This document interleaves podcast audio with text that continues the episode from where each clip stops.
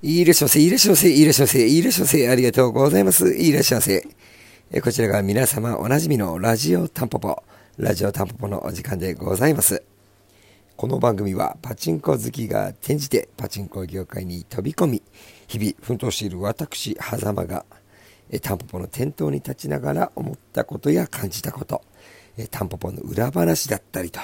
週間以上日間未満の更新頻度にてお届けしているラジオ番組となります。この放送はゲームセンタータンポポの提供でお送りいたします。おはこんちばんは狭間です。秋なの秋菜なの中森なの飾りじゃないのよ、涙は。つう感じでね。あの、肌寒いというか、薄ら寒い。薄ら寒さすら感じる今日この頃なんですけど、えー、皆様いかがお過ごしでしょうか。ああ、言わなきゃよかったな。もういいや。あの、ねえ、本当こう、ここ最近雨が降り出したらずっと気温が下がっていて、で、これいつまで続くの？なんて思ったら、天気予報を見るとですね、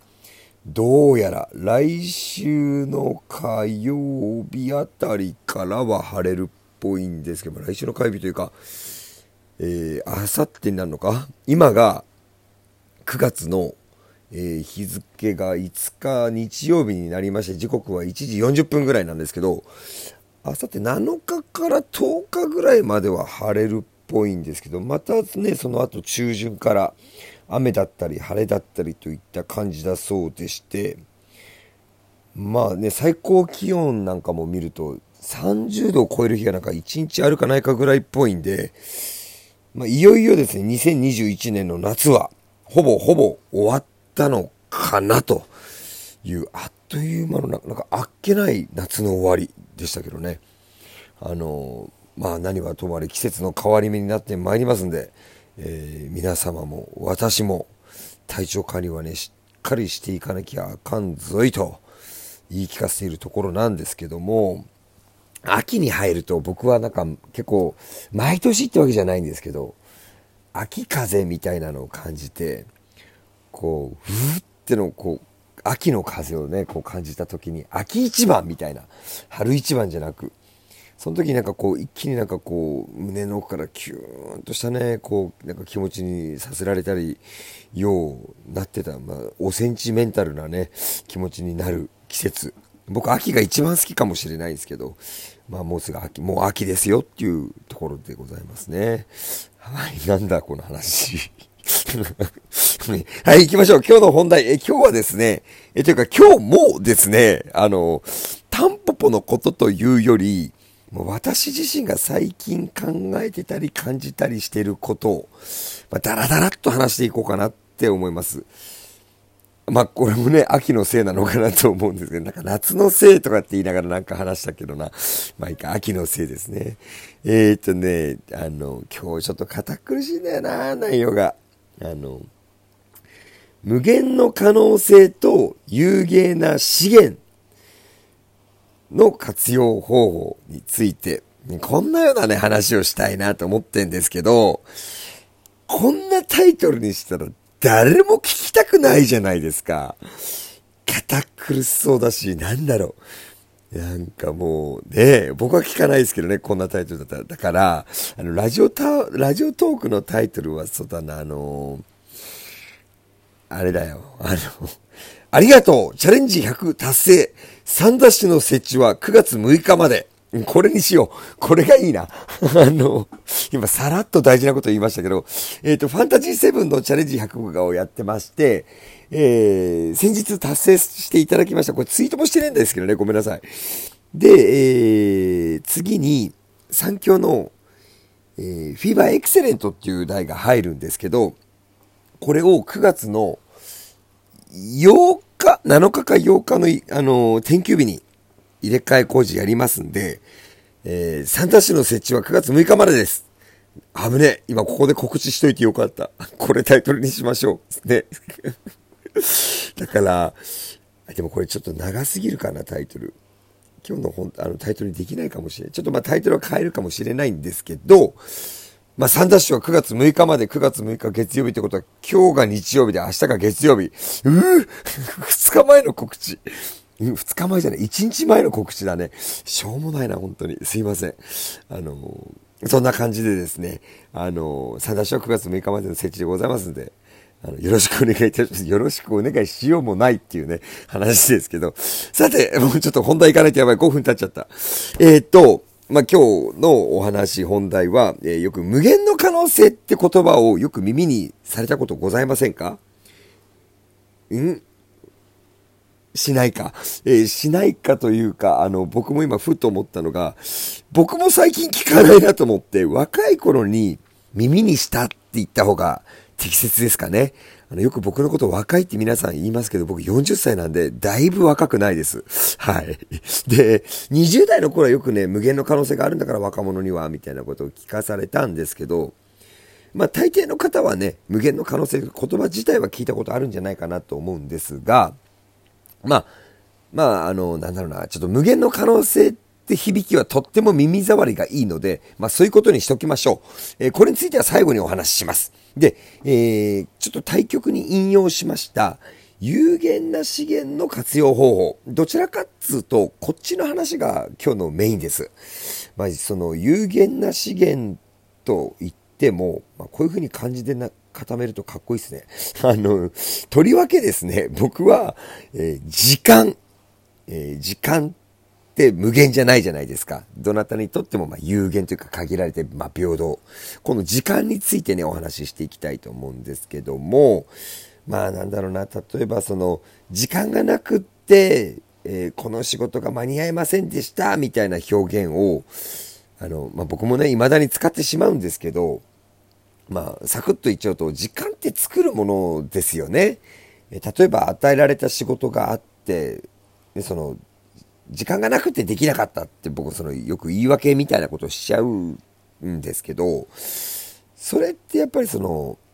なんだろうな、う、その与えられた仕事に対して自分が時間を割かなかったってことだと思うんですよ。で、まあそもそも時間って、生きとし生けるもの全てに対して平等に与えられているものだし、有限なものだし、えー、なんだろうな、独特なものですよね。まあ、1日で考えていくと24時間。えー、その24時間の中で、えー、割り振りが睡眠時間だったり、まあ、仕事してるから勤務拘束時間、まあ、プライベートの時間、えー、まあ、食事したりお風呂入ったりとかって時間とか、まあ、なんだろう、その中でも勤務拘束時間っていうのは自分一人ではなかなか決められないところがあると思うんですけど、まあ、逆に言うとそれ以外の時間って割と自分の裁量で何に使うか、何に費やすかを決められるものだと思うんですね。思うというかそういうもんですよね。睡眠時間を6時間って決めるのも自分じゃないですか。で、まあなんだろうな、家帰って、まあ出勤してか、出勤して会社に行って、えー、帰ってきてお風呂入ってご飯食べて寝るみたいな、まあ、大体そんな感じの、わかんない。そうじゃない人もいっぱいいるでしょうけど、そんな感じなのかなと思うんですけど、じゃあ自分の裁量で当てられる時間って、えー、何があるかなっていうと、まあ、睡眠時間じゃ仮に6時間、勤務拘束時間が9時間ぐらいなのかな。朝9時から夜6時、夕方6時とかですよね。で、お風呂入ってご飯食べての時間が、まあ1時間から2時間で、こうやって考えていくと、6たす9たす、まあ、2時間、17時間、あと7時間あるね。まあでも、朝起きて、支度していくとか、帰ってきてとかの時間があるから、何時間ぐらいだ ?15、19、18時間ぐらいか。ってことは24から18引くんで、6時間ぐらい、1日に6時間、自分の選択で、まあ、何かに咲くことができる時間。まあ、これがね、有限な時間になると思うんですけど、まあ、この有限な時間の使い方こそが、無限の可能性と続く道なんじゃないかなって、すんごい当たり前のことなんですけどね、あの、思ったんですよ。あの、まあ、なんでかっていうと、まあ、私の話になりますけど、7月、8月と、まあ、朝9時半に僕はタンポポのシャッターを開けて、まあ、夜20時半から21時ぐらいかな、だいたいタンポポのシャッターを閉めてっていう感じの生活スタイルなんですけど、まあ、21時以降が私の裁量で使える時間だと思ってまして、ちょこちょこと7月、8月いろいろと動いたんですよ。あの、まあ、パチンコに打ちに行ってね、毎回毎回2、3万負けたりもしたんですけど、まあ、それは、それは本当にもうちょっと、うん、まあ、それはリフレッシュな時間ですごく大事な時間なんですけど まあ、そうじゃないことにいろいろと動いたりして、ちょこちょこと、あの、使ってったんですけど、まあ、そこでね、出会えた人たちが、まあまあね、なかなか面白い人たちだったり、まあ、今まで使ってたツールよりコスパが良くなるつてとなったりとですね、まあ、全然そんなことが目的で、え、動いてたわけじゃないんですけど、なんか意図しなかったことで良き出会いがですね、多くありまして、まあなんか新しいその仕事のチャンスにつながったりもするのかなみたいなところの話もあったりっていうことがありまして、まあタンポポが終わってからね、お風呂に入ってスマホポチポチして寝るっていう選択も取れたんですけど、まあ動いてよかったなというようなことがすごく感じたんですよ。だから、その、有限な時間だし、自由に扱える時間を有意義に使えば、まあ、その先に可能性は無限に広がってるのかなって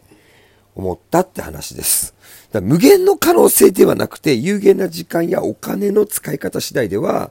あの、可能性は無限に広がるっていうふうに思ったので、それが正しい無限の可能性っていう言葉なんじゃないかなっていう、思ったっていう話でした。まあ、オチもね、へったくれもない、ごく当たり前の話で申し訳ないんですけども、あの、今回も最終最後のお時間まで、狭間の独り言にお付き合いいただきまして、誠にありがとうございました。ありがとうございました。